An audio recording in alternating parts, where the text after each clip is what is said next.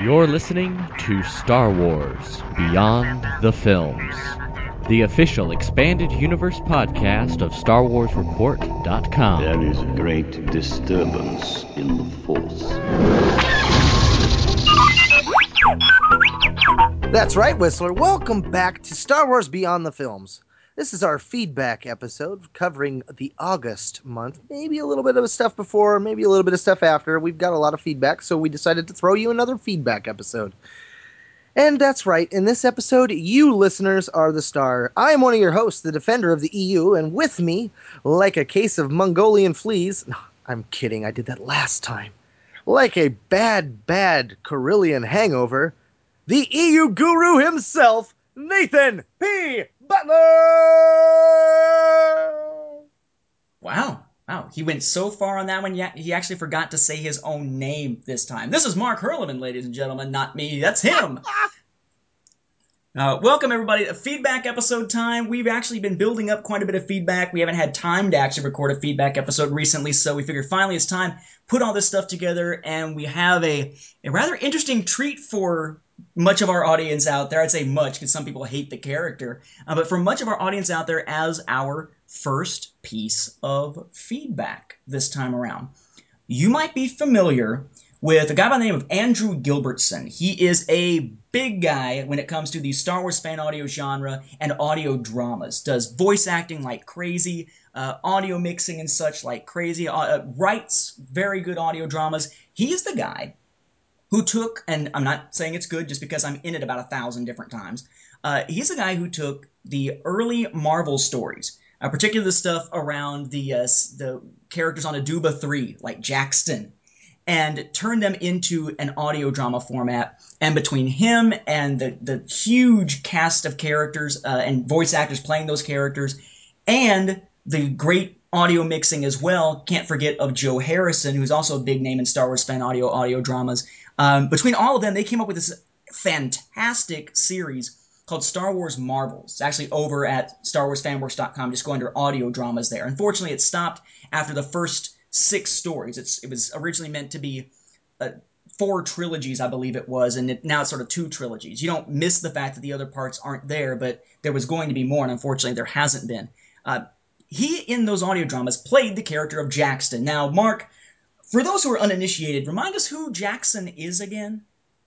Jaxxon is our great, lovable green rabbit-like character that was in the was it the Marvel line, wasn't it? It was Yeah. the old Marvel strips, and the very uh, first, very first Marvel story after the movies. It was the first Star Wars EU comic in comic book form. yeah, and I think Jaxxon gets a hard time. I think mainly because he's just a giant rabbit. I mean, you know, there's no silly rabbit tricks or for kids here, but there was a little trickery going on. But I, I have to admit, okay, I just learned this last week, maybe it was a month. I'm not exactly sure when the date was that Andrew Gilbertson was the voice of Jaxxon. I loved the guy that played Jaxxon. Okay, I, I we had our own little Rest Thou Softly audio drama that went up against them that year.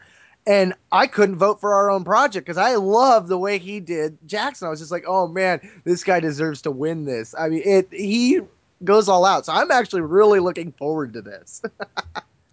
Right, and I think I said I don't know if I said Jackson or Jax's Jackson J A X X O N. Uh, he gets uh, Yeah. definitely a bad rap because you know he, almost is sort of like the Captain Bucky O'Hare type character pulled into Star Wars. Technically, he is a Lepi, uh, is his species, but most people just call him you know the big green rabbit guy. Uh, and you know I was in Rest Thou Softly, and I, I was still, you know, kind of sitting there going, "Wow, I can't believe this stuff." You know, uh, there, uh, Marvel's audio drama is a really, really solid production. Um, I think you'll like it if you get a chance to check it out, uh, especially the way that they've cast the character of Han Solo, for example. Uh, that's not me, by the way. Uh, just to make sure you didn't think I was tooting my own horn. I my my stuff's mostly little background characters and such. Um, but in response to one of our previous episodes, Andrew sent in some feedback. Only he sent in audio feedback, and it's audio feedback in the character of Jaxxon. So whether you want to say it is feedback from Andrew or feedback from Jaxxon himself, ladies and gentlemen, our first bit of feedback audio from Andrew Gilbertson, aka Jaxxon, the Lepi. All right, Docs. Let's get one thing straight. I don't do drums. Do I look pink to you? Do I look little and short? No. I am a seven foot tall Lepus carnivorous in a lovely shade of emerald green. That's a meat eating, rocket riding rabbit to you, Juniors. And, uh, Whistler. And, uh, uh, frankly, I, I, I do not appreciate your suggestions. And uh, while we're on the topics of things I do not appreciate, I have to say that I'm extremely leery of this new, quote, Star Wars, end quote, comic book series that's potentially looking at overriding the adventures of yours truly in the continuity. I mean, doesn't being a part of the very first Star Wars Expanded Universe, right there in 1977, directly after the adaptations of the original film itself, give a, a, a working Lepus carnivorous in this galaxy a little more respect than just getting steamrolled over like the quality books and comics that were designed for the Clone Wars? Just because some punk kid writer has an idea for a new story? What happened to respect for your elders? What happened to knowing history so that you are not doomed to repeat it? It seems that in the modern EU, we're doomed to repeat it over and over and over and over again and add random to Gruda every time. I gotta tell you, Doc, I'm worried for my future. Uh, or uh, my past. However that works. Keep up the uh, the good show. The uh, the the guru, the defender, and the uh, the droid. It's I, I, I like it. You gotta love it. You absolutely gotta love it. Yeah, Andrew as Jaxxon. He's responding to, of course, our talk in our San Diego Comic Con episode about what to expect or what people are expecting and fearing about that ongoing Star Wars comic series. But one of the things that we mentioned was the idea of, you know, an Energizer bunny that keeps going and going, except in Star Wars it would have to be Jaxxon. Apparently, Jaxxon was not all that fond of that suggestion. I have to agree. I'm right there with Jaxxon. I mean, what's some little kid writing? oh gosh, that was great. Oh, I love it.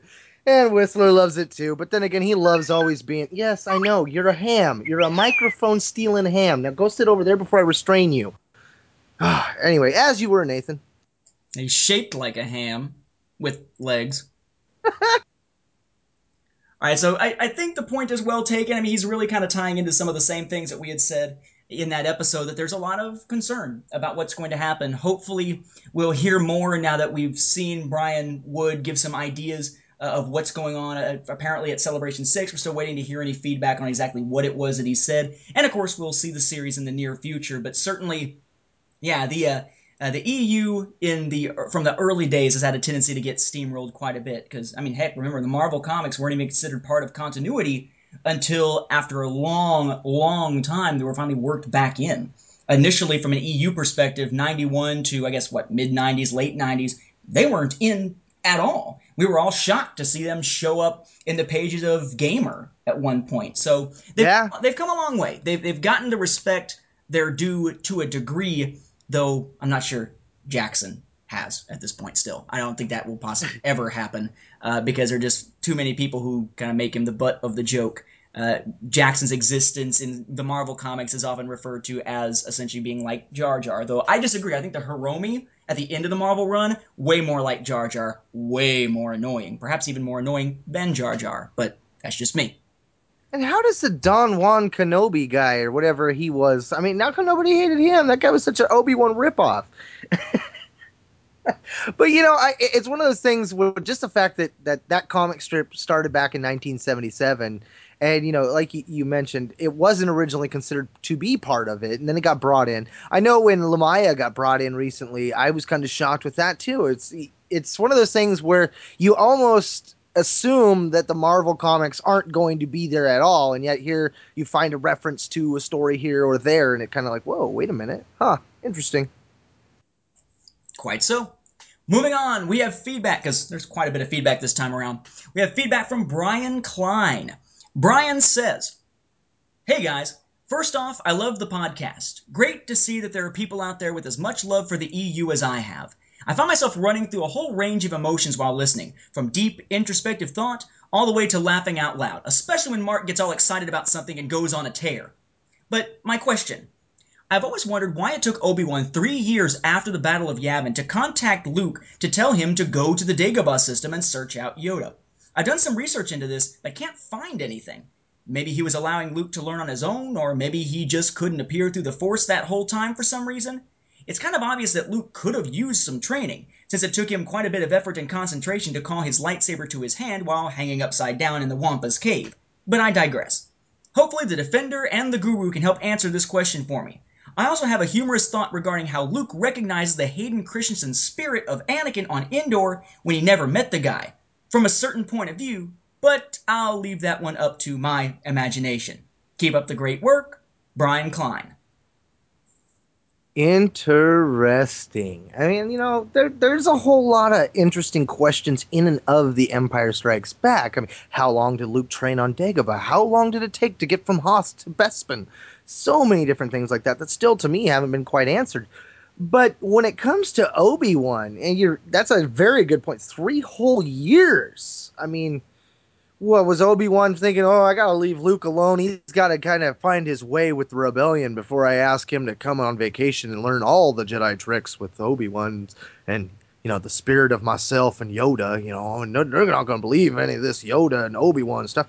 I don't know. I mean, it, it's one of those things where do we put thought into Obi Wan's spirit as a thinking being still? I mean, I I would say yes, typically in the story sense. I mean, he didn't lose his who he was, but how far am I going to drive the spirit of Obi Wan? Makes me kind of almost say we need an Obi Wan spirit book, much like what we had with the uh, Life and Times of book of I, I can't remember what off the top of my head. It's in a box somewhere around me. I can't Yeah, find it. He, he had, I mean, he had Life and Legend of Obi Wan Kenobi. He just didn't really Yeah, necessarily get too much into uh, into that element. But no, I would say that that's another one of those great unanswered questions. I mean, they've hinted at things, uh, but it seems like each time they hint at something, it's hinting in a different direction. So I'm, I'm not sure there is a flat out answer to it. I may be wrong, but having looked into this before, it didn't seem like there was much in the way of a of a straight up answer to it. Though I will say that your point is right on the money, Brian, about him needing the training because uh, it, throughout the the Marvel books, you see him getting a little better as he goes along, trying to learn on his own, trying to find people to learn from in many cases. And I think most recently we had a perfect example of this with Choices of One. What do I always mock about Choices of One? Luke is fumbling around with his lightsaber.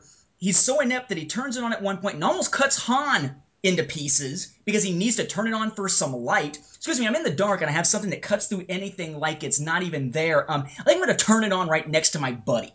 Um, and then, of course, he gets it pickpocketed halfway through the book and has to fight to get it back. Uh, Luke, at least in some of the stories between the, the episode 4 and episode 5 time frames, comes off as very inept. Fortunately, a lot of them at least try to give him a chance to develop it. And we should remember there's at least one point where Obi-Wan is now said to have visited Luke to a degree, but not in the way that we tend to think of it.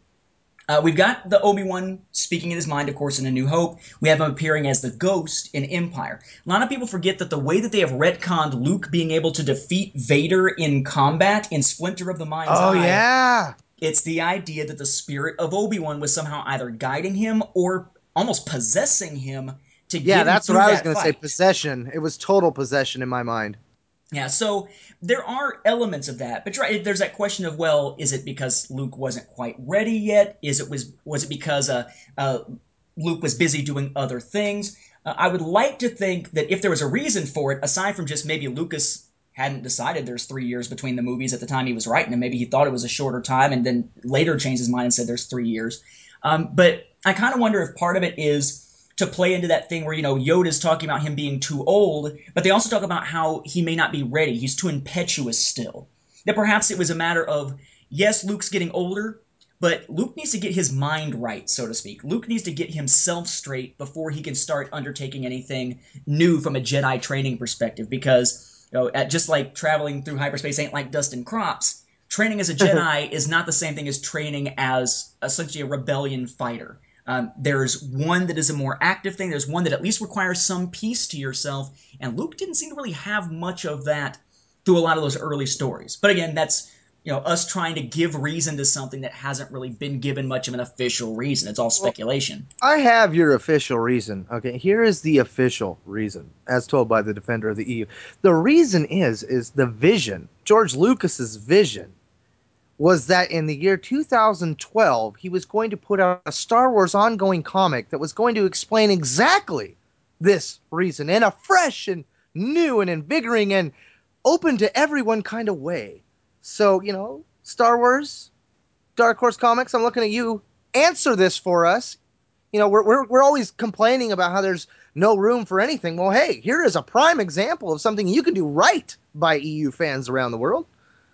Give us something interesting. Give us Obi Wan. I want a ghost Obi Wan in this story. Let's do it. I want it.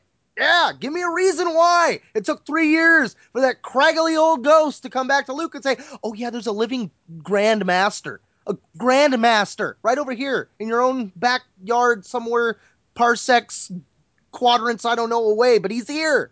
Just watch know. out because he's kind of short. Uh, but now, I, now I will say, as much as I as I harp on choices of one and the ineptness of Luke, there Zahn at least did try to give us a little bit more of the Obi Wan thing. We don't get to see uh, what we tend to think of as the Obi Wan Force apparition and Luke having a conversation like an Empire, but there are those moments of things like you know Leia's in danger, so Obi Wan kind of nudges Luke in the right direction. So Zahn has at least tried to play into it, and of course Zahn was also the one that slammed the door shut on any future ghostly appearances of Obi Wan, thanks to I'm Heir to the Empire. That last time we see him speak to Luke and say, you know, I can't do this anymore. Uh, it's starting to become too difficult, or whatever. I'd love to see eventually how Lucas, if he ever does, explains why Obi Wan's able to do this, what he learned from Qui Gon, because that could shed a lot of light on how this worked. But at the same time, you got to worry about is it going to undermine some of the other appearances of the character? You know, if he says, well, Obi Wan was only able to retain his essence until right after Return of the Jedi because then their mission was over and all the Force ghosts of uh, Anakin and Obi Wan and Yoda just kind of disappeared. That's an oh crap moment for Zahn. You know, it, that was one of the things that really drove me nuts. I, I kind of wish they hadn't done that. And in fact, I'm still to this day waiting for Yoda's Force Ghost. Like, "Hmm, Wait till you're an old man, I? Look at you, 108 years old, not so young, are you? I don't know. I mean, when that happened, I was like, no, no more Obi Wan, no more insight, no more. You know, I mean, he was like the adventure of the week kind of thing. The opportunities that were around that character were endless. The Force Ghost version it was like you could have had him say anything. Oh, hey, Luke, I need you to go to this planet. There might be some Jedi there, Uh, but they shut that door so fast that you know you didn't even have a chance to ponder what could have been. And another thing, you know, you mentioned the uh, Hayden Christensen spirit. I, I'm actually I kind of want to hear this from a certain point of view. I mean, my natural instinct is obviously Luke has uh, seen enough pictures of of Anakin Skywalker to know, but who knows? I mean, that's another one of those things. Well, you know, things are always a changing in the EU. You never know. Yeah, my, my thought was always that, uh, you know, you got to wonder how much he would have seen of Anakin because he couldn't have seen him as a Jedi because that would have would have blown a hole in the story being told by Owen and Beru. And it almost kind of felt like to me, and I guess it's kind of a tangent, that when Obi Wan is sitting there talking to Luke about, you know, he thought you'd follow old Obi Wan on some damn fool idealistic crusade like your father did. It makes me wonder if partly he's talking about what happened with Anakin. Remember, Anakin and Owen didn't really know each other very well. I mean, they met basically during Attack of the Clones, pretty much. It uh, it made me wonder how much of that was not so much that Owen was talking about Luke's father, but it was Owen essentially talking to Obi Wan, and Obi Wan sort of as that surrogate father figure. That part of it was, you know, not so much that Obi Wan was speaking as a as an impartial observer or even a partial observer, so much as Obi Wan was the one that was caught up in that. You know, he didn't want you to follow old Obi Wan on a crusade like your father did. Well, okay, but it sounds like when he first says it that he's talking about Anakin being told that, which is why you know uh, they don't pass things along. But it, it you know, they, I don't know. I've always got that sense that Obi Wan takes more of a fatherly role in that conversation than he does anywhere else within the movies when it comes to Anakin. That that part of his from a certain point of view is yeah, you know, some of that stuff I told you. It's actually more like Obi, that Owen was trying to keep you from me more than it was following your father's destiny. He didn't really know much about your father, but he sure knew more about me because I've been around since then, et cetera, et cetera. Um, but Well, anyway, you know, uh, while we're on a tangent, you know, that's part of the beauty of the show. you and I are the same age, so we've got a lot of the similar, you know, been there, done that's of Star Wars. But I remember before the prequel trilogy came out, reading insider magazines and stuff like that, and the editors and everybody that was writing articles, he would always slam dunk him all the time for being a liar.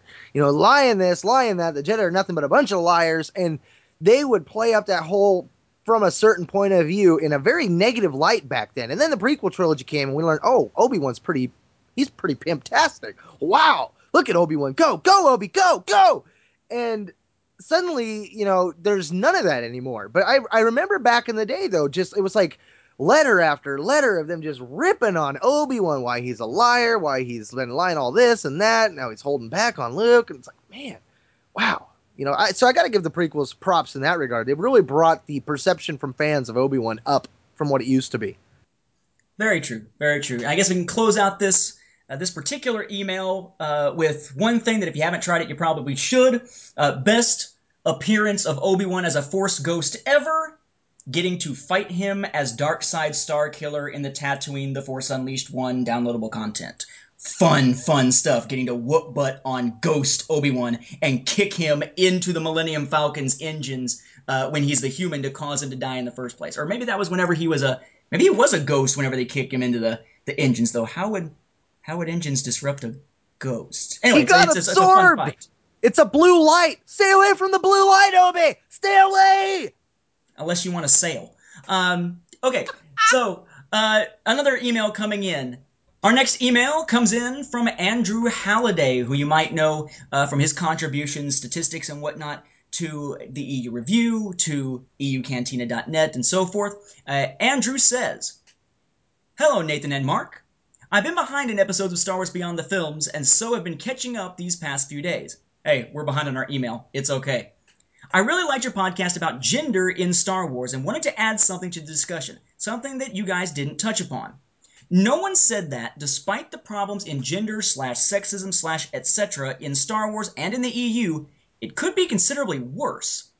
Lately, I've been reading old Marvel comics from the 1960s, the origins of our favorite heroes like Iron Man, Thor, Spider Man, and the like. I buy the black and white essential books, which collect 20 to 40 issues from the Silver Age. I love these old stories, but they're really dated and show how women were treated in 1960s fiction and in real life back then. Female characters in these books are almost invariably damsels in distress, and even the heroic ones are pretty much useless. Take Jane Foster. In the new movie, she's an astrophysicist, but in the old books, she's a nurse working at the doctor's office that Thor's secret identity operates. Her only two roles are damsel in distress and love interest.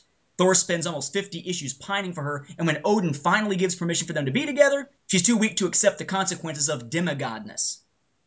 Even female superheroes like the Wasp spend their whole time pining over their love interests. In the old Ant-Man slash Giant Man stories and Tales to Astonish, you get scenes where Ant-Man says, I need to work on this new invention to help take down the human top.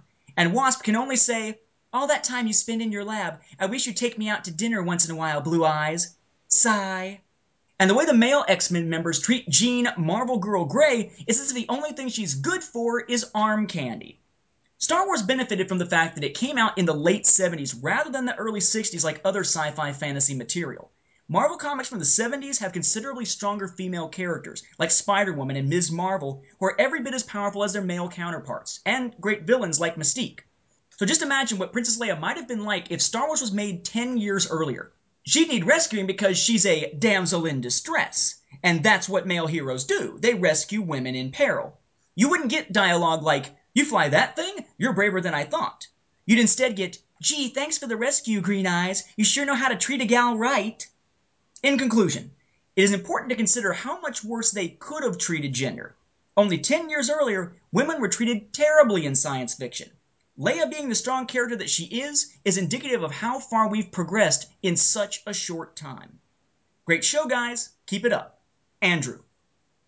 Yeah, you know that's a great, great point. Um, you know, my mom has always been really big on women's rights, women's advocacy, and empowerment of women, and things like that. So, you know, I always hear from her point of views. You know, get a good, strong idea of, of where they're coming from. You know, I was raised. My dad was doing graveyard, so it was me, my mom, and my sister. So even though it was a half and half family, I spent more time with my mom and sister. So that was always something that was always, you know, something that she always talked about. Um, I would say for for why we probably skipped it is I know I would have left that for the girls to bring up. You know, I, it's not really one of the things that I stare at in the face every day like a female does. I mean, now I've got my two little girls, and I am thinking about that more often and and what that will look like. You know, I mean where is the line between empowering my my little girls with you know owning their body and and treating boys like their toys? And you know there's so much stuff when it comes to raising a woman that you know I, I'm ill equipped I I can only do the best I can. So when it comes to all that kind of stuff it's like I, I just come from the aspect of keep my eyes open and uh, you know listen to what's going on and kind of try to understand where the women are coming from so I wouldn't have brought it up, but you're absolutely right. And, the way you lay out the 60s and the 70s, I, I think your point is very sound.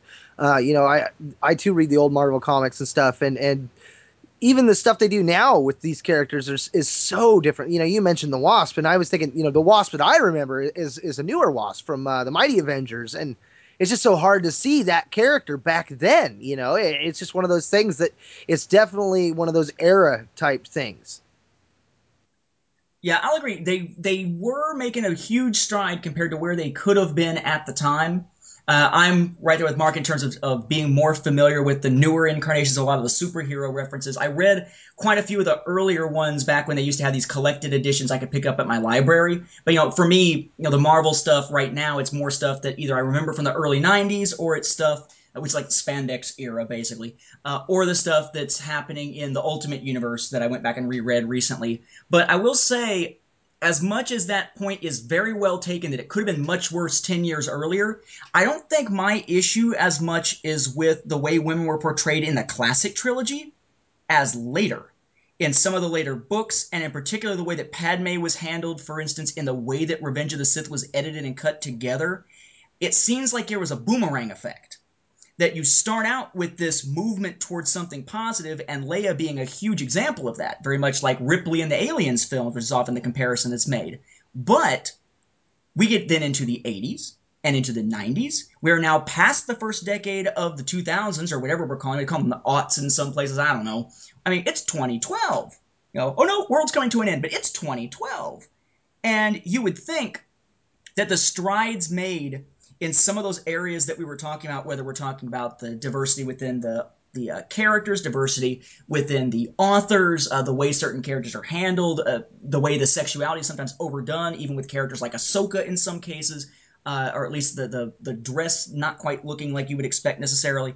Um, I would think that that should have kept pace with the changes happening within society that have kept developing over time and yet it seems like Star Wars got to a point where, to, a, to an extent, it was backsliding a little bit compared to society outside. If it was the classics that were less strong on women and the prequels that were more, then I'd buy into that. But I think it maybe, maybe the first two prequel movies have a woman as a character, Padme, who's on par with Leia from the classic trilogy, but certainly not Revenge of the Sith and certainly we weren't seeing the same for the most part seeing mainstream major Star Wars characters outside of the films in EU or other spin-offs, even Lucas spin-offs, that were as scantily clad in some cases as these days. And like you didn't have Aayla Secura running around in the different Jedi costume. You didn't have a, a character like Ahsoka running around uh, dressed with the boob window or the, the mini script midget or whatever you want to call it from the earlier parts when she was 14 years old. Um, you didn't have that kind of thing back then at the time. But granted, of course, the early EU is the era in which Luke barely ever looked like himself. He looked basically like He-Man or Fabio, especially in the last issue or two of, of the Marvel series. So, you know, time makes a difference, but I still think, even though it could have been worse, it's not living up to what it should be in, in some respects at least. At least, you know, my two cents on the subject. Of course, I'm not a woman, so, you know, as some would say that I have no sense of what that issue should be at all anyway.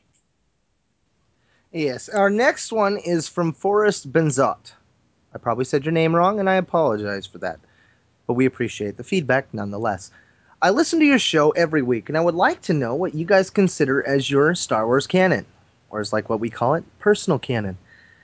Most of the Star Wars novels I read, I consider my Star Wars canon. Despite the things the Clone Wars series did to this timeline, I still try to put books like The Cestus Deception by Steve Barnes and Shatterpoint by Matthew Stover into a decent place in the timeline. Books like the children's Glove of Darth Vader series about Trioculus, I do not consider canon. I would like to hear what you feel is part of your Star Wars canon and what is not. Since it's a lot of material, I'll just ask for some specifics, such as the Force Unleashed games and the books, the Star Wars Virus duology, Death Troopers, and Red Harvest, the Fate of the Jedi series. Do these examples fit well in your perspective of the Star Wars universe? Or do you wish they were never even considered? If there are strong examples elsewhere in the novel timeline, I would love to hear them. Nathan, I understand you dislike the Dark Nest trilogy. Yes, Nathan, I really like the fact that you look at a lot of fiction from a strong storytelling standpoint as an author. I just recently got published in a recent magazine, and I'm a bit of an author myself, so I really enjoy listening to you. Forrest. Wow. See, somebody likes the fact that I look at things from the author style point of view. Uh, uh, take the time to check out our uh, our iTunes reviews from time to time. There are those who very much dislike that. Uh, I'm I'm personally thinking of one. I had to go look it up again, but uh, a guy named oh shoot, now I forget the name. Something North. Because I always think Nolan North, the guy that did the voice of Nathan Drake in the Uncharted games, but uh, there was somebody who specifically tore us up because of the connections to the writing thing. How dare you use your personal writing experience to talk about, you know, writing? plug, Um, plug, plug. yeah, how, yeah, how dare you? Um, no, I my my issue here is I can't. It's hard for me to actually answer this question because my canon is whatever is canon at the time. You know, if Lucas changes something, I'm uh, enough of a realist and enough of sort of the, the the advocate of intellectual honesty to say, you know what, my opinion doesn't really matter all that much when it comes to what's canon. Whatever's canon is what it is. Um, that's why we did that episode on personal canon and such, and and how that played out. Although I will. Uh, kind of to to jump off the end of that e- that uh, message that email there about what we wish would never even have been considered. If we're talking not about what's what we consider canon, but stuff that we wish wasn't, the stuff that we wish hadn't been made because we didn't feel like it was done well, then yeah, I would toss in something like uh, Dark Nest, at least to a degree, or maybe make it one book. I would probably toss in there, uh, or, probably. I would toss in there Allegiance and Choices of One. Um, and Buyer's Market, the short story. A lot of the smaller short stories I would toss in Tales from Mos Eisley, not the anthology of short stories, the crappy comic with the weird Hegg's Tale quasi time travel thing. Mortis! Um, Mortis! Mortis! You know, Sorry. Mor- uh, Mortis is hard for me now because I wish Mortis made more sense. If they explained Mortis a little bit better, I think that I would get it. I mean, if if they didn't have the rules changing mid game, like if if somehow the way that it worked when someone was killed with the dagger actually stayed consistent and the motivations of the son stayed consistent from episodes one and two of that trilogy to the third one, then I would have no problem with it. Or if they could somehow explain it in a way that makes sense, I would have no problem with it. I now have trouble with the idea of excising that out of there, though, thanks to uh, Fate of the Jedi. Because now it becomes an integral part of the EU Yeah. in some form or another. Um, and there are little ones from time to time, but I think that every story, for the most part, you know, it's someone's creative vision, it's someone's uh, way of telling a story in the Star Wars universe. The fact that we're getting new stories at all uh, for a saga that's, what, 35 years old now, um, that's a big deal. So, as much as I would have ones that I would say, "Ooh, I wish it," like I, I, I don't wish I didn't have to read it. I, I don't like this story. It's not a great story. I still don't think there's ones I necessarily say shouldn't have been published at all. They're just ones I wish had been done better. I mean, he brings up the example of the Trioculus books. I wish those had been done better. I wish actually that we had gotten three more, so we finally saw the Imperials interrupt the wedding, so there's not that clash of weddings and the clumsy retcon of, well, they didn't actually get married, somebody interrupted it, and then they got married in courtship of Princess Leia. Um, That that was how I thought it too. I was like, okay, obviously they all got in ships, they all took off really fast, and obviously Han was thinking of only himself and left Leia standing at the altar, which made her really ticked off, which really made it really hard to get her back into a wedding dress standing at the end of the aisle and say I do when the other books came. Yeah, you know, I go out on a limb. yeah. She's not going to sit around pining around like it's the 60s. Oh, see, see, see what I just did there? Tied it back. What, what do you say? What, would you, what would you drop out of continuity if you could? I, I gotta go with the dark side here. I'm the I'm the more uh, intellectually dishonest of the two of us. I mean, granted, I know the G level canon that the holocron touts is the canon. And yes, I understand that it shifts like quicksand and, and can it doesn't work like canon, and I have an issue with that. Okay, that I guess is my my problem, and I'll say that right out the gate. For me, it comes down to you know whatever I own is canon to a degree. If it fits into the story, that's my personal canon. I mean, yeah, some things get knocked out, but I, I it comes down to me about what you've read and how you've read it and where you're at in your own head. Um, you know, yeah, I, I, think Nathan's got it closer in the aspect of what would you rather wasn't considered. For me, Mortis is one that, that throws a lot of weird things. Uh, the Force Unleashed, I, I am right there again with Nathan. There are things I wish they'd have done differently. There's there's less things that I wish they didn't do at all, but wish they would have done differently. Uh, Jacen Solo's long term fall to the dark side, the way that they derailed what I felt was a rogue Jedi order coming to be turning into just another guy falling to the dark side. I, I didn't like that. But you know, I take the good with the bad. I mean, I think that for if you're going to be a long time EU fan, that is a skill. You have to be able to take the good with the bad. You need to be able to, to look at a retcon as your way out. You know, you, you mentioned Death Troopers and Red Harvest. Some people complain about them having Han and Chewie in Death Troopers. To me, again, that's that's your way out. If you've ever read a zombie book, I've read three. Spoiler warning everybody dies. That everyone i've read that's how it ends. Even when i thought oh this guy's finally going to get out. Last chapter he goes up into the room where his son's at. Oh his son's a zombie eats him. I mean i was like wow at least in that book they gave you that out. You know a lot of people they didn't like that but i was like hey you know i've read enough zombie books to appreciate it for what it was. Uh, red harvest i like that book. I, I i think my problem with those two is that there isn't a book in between to kind of connect them better. I want to now know how Palpatine gets the virus, how he learns enough about it to to utilize it enough to make it what we see in Death Troopers. Um, but yeah, when it comes to my timeline, I mean, it, it, I read each story, and if something doesn't make sense, I would contact someone like Nathan. Hey, do you know anything about this? You know, find out whether or not you know it was some Lucas cause thing because he changed his mind down the road in the visionary process, and that's why it doesn't fit. And then I would come up with a you know crazy way of figuring it out. Uh, Galaxy of Fear, you know, that's a book series that I don't know if it really fits, but I consider it one. The Glove of series that you were talking about, I don't consider all of it, but enough of it. Prophets of the Dark Side made it out of that series. So I guess in a way I treat it kind of like Marvel Comics. You know, I know that it's there, and I know that not everything actually makes it to C level canon. See, I guess for me, I I live and breathe in the C level era. That to me is is what is I consider canon. That's the story I like. I like more than just the G level canon. And when I'm using these levels, now I look at it in an aspect of it's all an in-universe tracking system anyway. And since George Lucas himself can't keep canon canon, Star Wars really doesn't have a canon. So pick and choose what you want. I mean, you know, acknowledge the the fact that you know G level canon is what they're going to say is canon right now, but you also got to be the realist and know that that could change any day now. That's just the nature of the beast.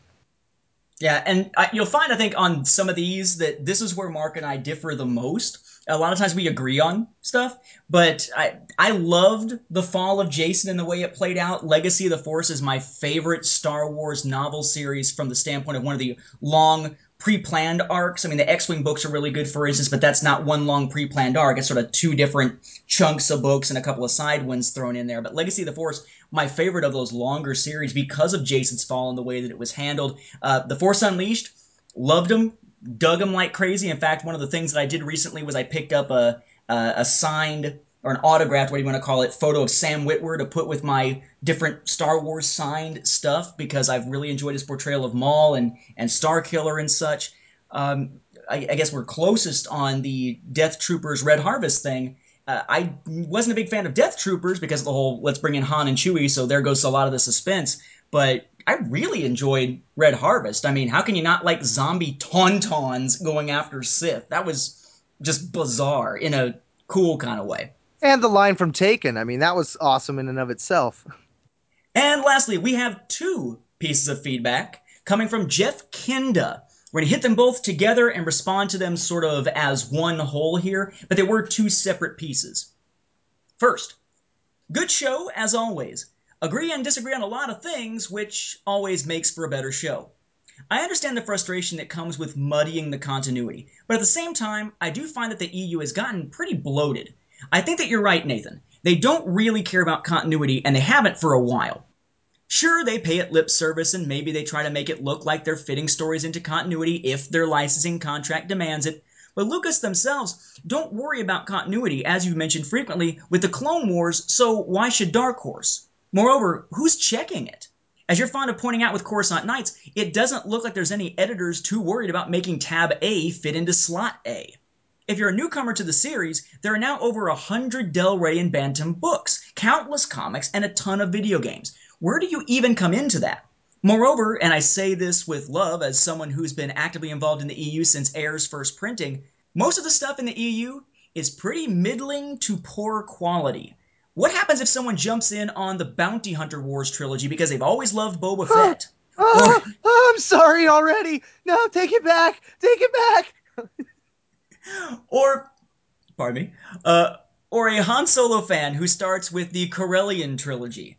Uh, well, there's a lost EU reader in both cases. You could argue that there are a lot of podcasts or review sites out there to help the new reader, but most of those are very lenient when it comes to ranking the quality of these books, bordering on apologism. I'm not entirely sure if I said that right, so bordering on being apologists, we'll put it that way, for poor quality, at least in my experience and opinion. I think Dork, Dork Horse, nice. Heck, that's a flub to leave in the episode. Um, I think Dark Horse, yeah, that's the one, has been floundering ever since two of their best series, Legacy woohoo, and KOTOR woohoo, came to an end, and they're just now starting to figure out how to recover. Dawn of the Jedi is okay so far, but I'm hoping it picks up. Knight Errant never really grabbed readers, myself included, though I did still buy it.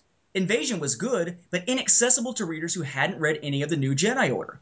I do agree that the replacement titles are a bit baffling, but there's no doubt that Brian Wood is a fantastic writer on most everything else he's been on, and I'm really looking forward to his Star Wars work. And that was the first message. The second one, again, we'll hit them together. Also from Jeff Kenda. Great episode as always. Had a few thoughts on some of the topics you brought up. I personally think the reason Clone Wars is being moved is twofold. I think the audience is flagging a bit, and they're looking to put something more successful in that Friday night time slot. And I think Detours, which looks to be aimed at a 6 to 12 year old Saturday morning cartoon audience, is going to be replacing Clone Wars or will be aired back to back with the Clone Wars whenever it starts up. Basically, they're creating a Star Wars block of kids' entertainment on Saturday mornings, like you see with the superhero blocks now. I think the back to back theatrical prequel release might be a money saving option. Distributing both at the same time or something like that, seeing as The Phantom Menace didn't exactly blow the lid off the box office. Or maybe they're handcuffing Attack of the Clones to Revenge of the Sith in hopes that excitement over Revenge of the Sith will get more butts into seats for Attack of the Clones. It'll be interesting to see what they do with the original trilogy. My guess is they'll break those up annually just because there's a bit more interest in seeing those again by general audiences. I don't have much to say about the Sword of the Jedi series, other than anyone who hates Golden wasn't paying attention to the Fate of the Jedi series. Her contributions to that hot mess were probably the only salvageable parts of it. I'm really looking forward to her getting a complete trilogy all to herself. The return to the A New Hope, Empire Strikes Back time period, and the Big Three seems like a no brainer to me. They sell, and they're interesting characters. More importantly, they interest people in the general audience outside of the hardcore Star Wars fandom. My honest opinion is that their sales are flagging a bit on prequel related stuff and fringe stuff like the Old Republic and New Jedi Order eras, and they want to get back to what more people like the original trilogy and the big three. If you sell to a niche audience, you'll make niche profits. If you sell to a bigger audience, you make more money. As for Invasion's satisfying conclusion, well, that's disappointing, but it must have been selling terribly for it to be pulled like that. That speaks again to a lack of interest in fringe stuff in the universe, in my opinion. I don't think it's because the writer is busy on other projects either. I just think it appealed to too small an audience. I think I'm seeing a theme here. He says, general audiences or something. You know, Jeff, you you nail a lot of things that we were definitely uh, kind of pointing around, especially when it comes to the continuity aspect. It definitely has that feel. Uh, the who's checking, you know, we always we always hear about Leland Chee is checking, but I, I kind of since the Clone Wars came out, see Leland is less checking and more fixing. I mean, it seems like his job is not so proactive but more reactive now. Uh, and, and, to me, that doesn't seem like a winning philosophy. Um, but yeah, when you when you're talking about you know you jump in on on books like the Bounty Hunter Wars trilogy, I that to this day is still my worst. I cannot. I, I read it. That's all I can say at this point. I forced myself to read it to say I read it. I tried five times and it took the fifth one to get through it. Dude, wait, wait. Okay, so maybe we're in the same boat. Do you remember like anything about that trilogy? You know what I remember? I remember a weaving spider that made a, a, spaceship out of cobwebs, and I remember Boba Fett's ladder to his cockpit breaking off, and then in the next same scene, he climbs up the ladder and gets into the cockpit. And I'm like, "Wh- wh- what? Man, I I don't remember these well. When these came Plot, out, caught I a was, plot? That, I mean, I remember little things like that. Yeah. Not much. I was so overloaded when these came out that I remember that I very much skimmed over it and was able to put the summaries together, but it was just like I was skimming just to get enough to put the summaries on the timeline uh, and take the quick notes as I went. I wasn't giving it the in-depth reading I usually do to one of these, you know, just kind of the pleasure reading with the notes beside me. It was sort of like almost like doing homework on these. Um, and I always thought that sort of colored my experience with it, but the more I hear about other people and their feelings on it, it seems like it's kind of broad dislike. And I keep saying that someday I'm going to go back and reread them and give them the thorough read that they deserve. But every time I bring up the Bounty Hunter Wars trilogy, it's like, oh, it's like somebody passed gas and It's like the everybody's holiday walking in the special clouds. of all the books, man. I don't know. I just I, I want to go back and reread them at some point, but but I don't know. I- It's it scares me I- almost. that I'm very worried that I'm going to read them. I'm not even sure if, if I'm worried that I'm going to read them and they're going to be as bad as people say, or if I'm going to read them and actually like them and have to admit that openly. Well, I will admit that the Weavers storyline was somewhat interesting, especially when uh, one of the little creations it made started thinking on its own and was trying to take it out. I mean, I remember that part was all right, but I, I just remember thinking, like, man, is this going to get good? Like, this this is the best Boba can give me? Really? I mean, come on. but you know, again, he goes on and he's talking about how you know review podcasts and stuff are, are, are bordering on apologism for poor quality, and I think you know in, in our our last episode we were talking about the X-wing books and how we look back on them fondly, and I think that that that is probably what you're seeing is you're seeing these podcasters remembering the good things and and they probably honestly have blocked the the really bad junk of the books. Like I said, you got to take the good with the bad, and and for most of us out there, we live in a land called denial. And we're going to deny the things that we absolutely hate to the point where we forget them, and that's probably what's happening. Oh, Callista, yeah, yeah, she was uh, she was an interesting character. Yeah, died in Fate of the Jedi, didn't she? I think so. I don't remember any other book with her in it, um, aside from the one that Karen Traviss did recently you know, one of those things. I, I really think that that's what you're getting is you get, you know, people forget about the negative, or it was one of those situations where it was just so bad you can't help but forget about it, or I mean, not forget about, you can't help but focus on it, and and it's one of those that everybody just agrees, oh, it was just loathsome. but you know, eh, you mentioned about Dark Horse, uh, Legacy Kotor. I, I have to agree 100. percent Those series were nailing it, dead on. Um, Knight Errant, I, I really, I, I I'm staying hopeful with Knight Errant. I really think that the arc that it's going to be ending on, as of right now, I really think it's hitting its stride. I, I think the dark Kerra Holt and, and her mercy persona is a very tempting place for her and a tempting role for her when it comes to falling to the dark side. She's in Sith space, surrounded by Sith, pretending to be a Sith lackey. What better recipe to fall? And I- and and they're meaning for her to be tempting because have you noticed that the artist on this one and I, I I didn't mean to notice this the artist on that story arc puts way too much emphasis on Kerra's chest always I, you know, It's I hadn't noticed that, but I had drawing the character like like the character could have no detail to any other curvature on any other part of her body as she's running, but those boobs, they're there. I'm like, really? That that's the, the I can't between that and the clone troopers somehow showing up and the gunship that- somehow showing up. I'm looking at the artist like, really? What are you doing? Yeah, the, the Lardy showing up kind of threw me off. Well, I, I will say this though, on EUcast we used to talk about how the first few arcs it seemed to be her nose was the big feature, and I mean big feature. It was like every angle they could come at it was from a down angle, a side angle, but it was always of her nose, and her nose was always so much bigger than the rest of her face. Yeah. I actually say I like the art of Kerra in this art. maybe that's because they're alluring to the male side of me subconsciously, and that's why I don't know. But I've liked the cover arts. I don't think they're doing it as, a, as an alluring way. It's not so much that he's doing it in an alluring style. It's just kind of he's overemphasizing with the, the line choices. I guess is what got me. But I don't know. I just I the, the whole thing with Kerra as a character, I, mean, I I agree with what you said about the nose thing. It seemed like to begin with, they didn't really want, they didn't have a set idea of what they wanted Kerra to look like. So it seemed like her face was constantly shifting around. Uh, you said that about that. I could just imagine uh, Lady was it Calamandra? I think was was the name of the character in the, the, the like the grandmother character of all these other Sith and whatnot. I can imagine Oh, her yeah. Holding Kerra hostage uh, to the Jedi Order, waiting for the Jedi Order to uh, to give the the secret combination to get into the Jedi archives, which is going to be one, two, three, four, five. When an idiot puts on his luggage, or else they give her back her old nose. pull a Rachel and Friends. uh, but you know, uh, you mentioned the fact that Invasion isn't that accessible to readers, and It's not. I, I, I, I want to disagree, but I can't. I mean, we, we all know that you do have to kind of have an idea of what's going on to jump into it. But I will say though that for the characters themselves, you don't need to. I mean, Finn's story, I, don't see it having anything to do with the New Jedi Order aside from the Yuuzhan Vong and what they're there for. And so, I mean, I that I think for me that's the most disappointing thing is that they could say that it was a, a satisfying conclusion when the heart of the story was never told. And that for me, I mean, yeah, I do agree that yeah, it, it wasn't as inaccessible or accessible or however, however I'm supposed to be wording it. I can't think this, at this moment. I'm thirsty. It's hot in my garage. But I was upset to find out that that was the reason why they canceled it.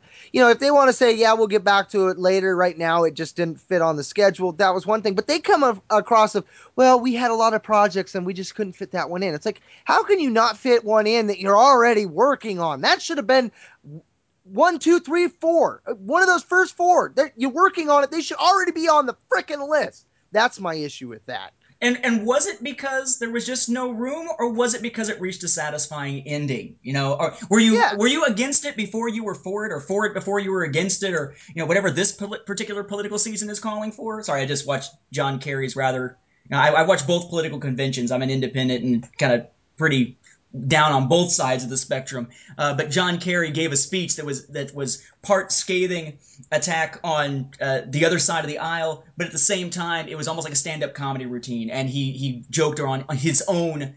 Uh, for it before he was against it thing. I mean, is that is that where we were? We were for invasion before being against it. Was it that it was actually a satisfying conclusion, but then we couldn't find time on the schedule to make it go further? We couldn't find time on the schedule, so we said, "Oh, we're going to pull out some BS about it being a satisfying conclusion." I'm thinking the latter.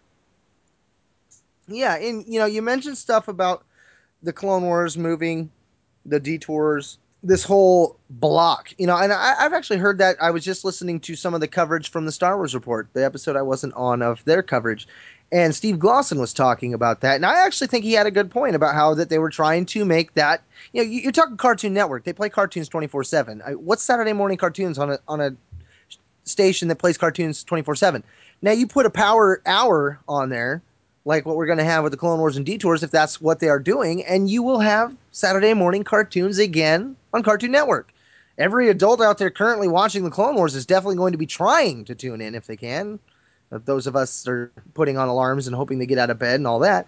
Um, and you know what you have to say about the Attack of the Clones, I, I gotta admit, you know that does make the most sense. Uh, a lot less spreading it out as well. Uh, you mentioned Golden. I, I went back and I was looking at the Golden books, and I have to admit, you know, yeah, I was literally only in the aspect of the EU characters, but I really did enjoy her books. I really liked what they did for the series, and I liked the directions that each one of them took. So I'm actually very excited about this book. It's something that'll be really cool. Yeah, from the specific standpoint, honestly, of a lot of the stuff that Jeff said, I think I pretty much can agree with pretty much all of it. I mean, I think his, his critique of the different comic series at the moment, where they're going with it, why they're going to the general audiences, why they would release the films back to back. I think it's pretty spot on with a lot of this stuff. So, uh, not a lot really to add beyond that, other than to say that, yeah, I think that that puts things again sort of in a, a perspective of business. And we got to remember that these folks are, of course, a business. Unfortunately, uh, sometimes the business decisions being made aren't necessarily the things that we, as the the audience for their creative materials, would necessarily want to see. But now that's that's any franchise. And speaking of any franchise, because we are getting to the, the the end of our time here for one episode, I would want to point out that we did actually have a call out at one point saying Send us your questions that aren't dealing with Star Wars for the next feedback episode. We got a few. I'm not sure we got enough to actually fill up a whole episode. That's why we sort of held on to those. We're going to try to address those in the future. Uh, one of those being, you know, what our favorite franchise is or what franchises we follow outside of Star Wars. But we will be coming back to that. It's not that we're ignoring it. It's just that we want to get a little bit more of that type of feedback to have it be a full size show instead of just being a few things that we talk about and having a miniature episode for you. We want to give you a, a full episode worth of content. So you know, keep popping out those non-Star Wars questions to us on the Facebook page or through email, and we will find a way to get them into a feedback episode. Just didn't happen to be this one. Yeah, absolutely. And remember, you can find our show at, at www.starwarsreport.com, as well as on our Facebook page, iTunes, Zune, and airing on Middle Earth Network Radio. If you liked our show, be sure to drop us a review on iTunes or the Zune Marketplace. We love reviews. You can also fire us off an email. You can email us at swbeyondfilms at starwarsfanworks.com. And be sure to interact with us on Facebook and Twitter at swbeyondfilms. So once again, this has been Whistler and Mark. And Nathan, now a little bit deaf from listening to Whistler. I know, he's so long winded today. and loud. and thanks for listening, everyone. And once again, may the force be with you. And don't quote us the odds. That will, you know, have enough feedback for another feedback episode next month, or perhaps the month after. Odds are you love us. Yeah, or hate us. It's a 50 50, Whistler. Come on, you pessimistic little droid. God, he's so loud!